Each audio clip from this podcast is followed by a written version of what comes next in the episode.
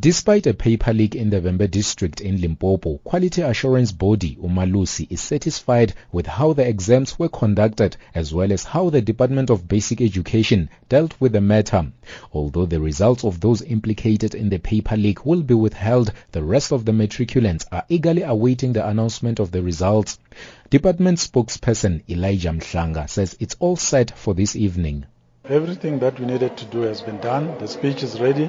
Uh, the minister is just looking at it uh, to make any final changes that you might want to make. The venue is ready.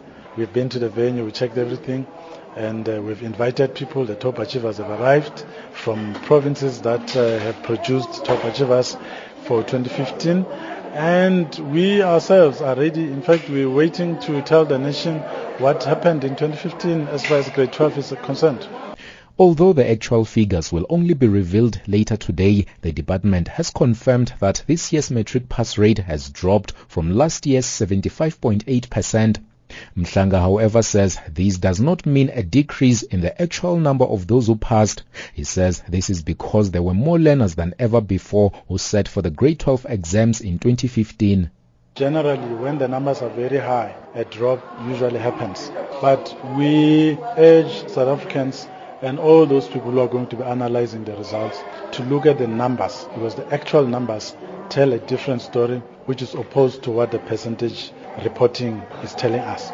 So if we were to look at the number of entrants to the matric uh, exams as well as the passes that we have registered this year are actually higher than those registered years before. Despite this explanation, the Congress of South African Students, COSAS, has expressed disappointment over the drop in the pass rate. COSAS President Zama Kanyase says this is a sign that fundamental problems in the education sector have not been dealt with. We're already having it in mind that um, it is not going to be a good year again. And we are quite disappointed because last year uh, the results that we received had, had also dropped from the ones of the previous year. And obviously the Department of Education had committed that uh, there are going to be amends made to ensure that uh, this year we receive better results. But uh, it has worsened. Even though some of these learners are confident of a pass, they are still anxious to find out exactly how they performed.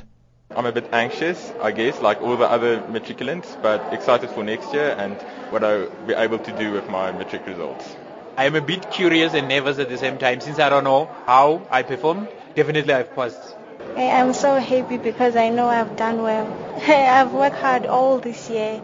I feel fairly confident. I know that I put in the hard work and even though I've had a number of challenges this year, that my results will be good. I'm anxiously waiting for my matric results. It's quite nerve-wracking. Basic Education Minister Angie Motshekga will make the official announcement of the results at 6 p.m. this evening in Midrand, north of Johannesburg.